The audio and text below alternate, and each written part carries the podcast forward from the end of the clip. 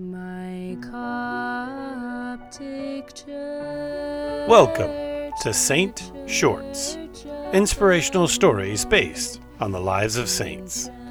On the 22nd day of the Coptic month of Hatour, we celebrate the lives of Saints Cosiman and Demian. Cosiman and Demian were from one of the Arab countries. Their mother, Theodora, feared God and was compassionate and merciful toward strangers. She became a widow while her children were still very young. She raised them in the fear of God and the love of righteousness. As a result of her dedication, three of her sons lived in the desert as monks, but Cosiman and Demian studied medicine. In honor of their faith and their mother, they treated the sick free of charge. In the days of Emperor Diocletian, after he renounced his Christian faith, he ordered all to participate in the worship of idols. He was told that Cosiman and Demian were preaching in the name of Christ and urging followers not to worship his idols. Diocletian ordered them to be brought before the governor of the city. In an attempt to please Diocletian, this governor tortured them severely by beating them and burning them. But he did not stop there. He asked these two the whereabouts of their brothers, the monks. Finding out, he dragged them along with their mother to the city center and demanded them to raise incense before the idols. They refused. The governor ordered them all to be squeezed through the wheel. They experienced no harm. He had them cast into a hot furnace for three days and three nights, then into hot boiling water. Finally, he placed them all on red hot iron beds. But through all of this, however, the Lord raised them up whole and unharmed to reveal his glory and the honor of his beloved saints. When the governor became weary of torturing them, he sent them to the emperor, who also tortured them. Their mother constantly encouraged and comforted them. The emperor rebuked her, but she admonished him for his cruelty and for worshipping empty idols.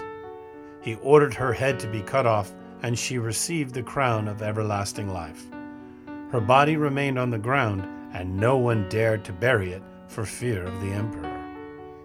Cosiman screamed at those present, saying, Men of this city, is there not one merciful person among you who will cover the body of this poor old widow and bury her? Straightway Victor, the son of Romanus, came forward, took the body, placed it in a shroud, and buried it.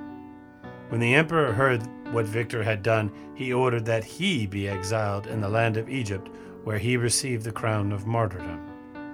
The next day, the emperor ordered their heads to be cut off as well. On that day, Cosiman and Demian and their brothers, Anthimus, Leontius, and Euprepius, received the crown of life in the kingdom of heaven. There is a lesson here that still stands in some countries to this day. Coptic medical and dental professionals who volunteer their services on mission trips around the world will be welcomed if they abide by a simple rule. You may heal the sick and serve the poor, but you must not evangelize. Jesus Christ was the greatest of all healers, a physician sent to heal the sick of the world. These brave volunteers emulate Christ in their service, but also in their obedience. Being like Christ is to serve in His name but healing is not just of the body, but mind, heart, and soul as well. There is a famous line attributed to Saint Francis of Assisi. He gathered his monk brethren and said, We must go to town and preach the word of Christ. He and his brothers walked the length of the town, then back again, speaking to no one. As they approached the monastery, one of the monks noted, We did not preach. To which St. Francis replied, We do not need to speak, only to be seen. We emulate the light of Christ in our service. Our joyful and willing nature to do such a service is, in its purest form, evangelizing the message of love and compassion that is Jesus Christ. Limitations can be placed on your words, but not your actions. And remember, this light that shines through you is of God, and it penetrates those whom God knows are ready to receive. O Lord, help us to serve always in your holy name, in whatever capacity we can. Help us be guided by this love for mankind and not fear the stares of those who do not understand. Let your light shine through us all, for all. May the prayers of Saints Cosiman and Damian and their brothers and mother be with us all.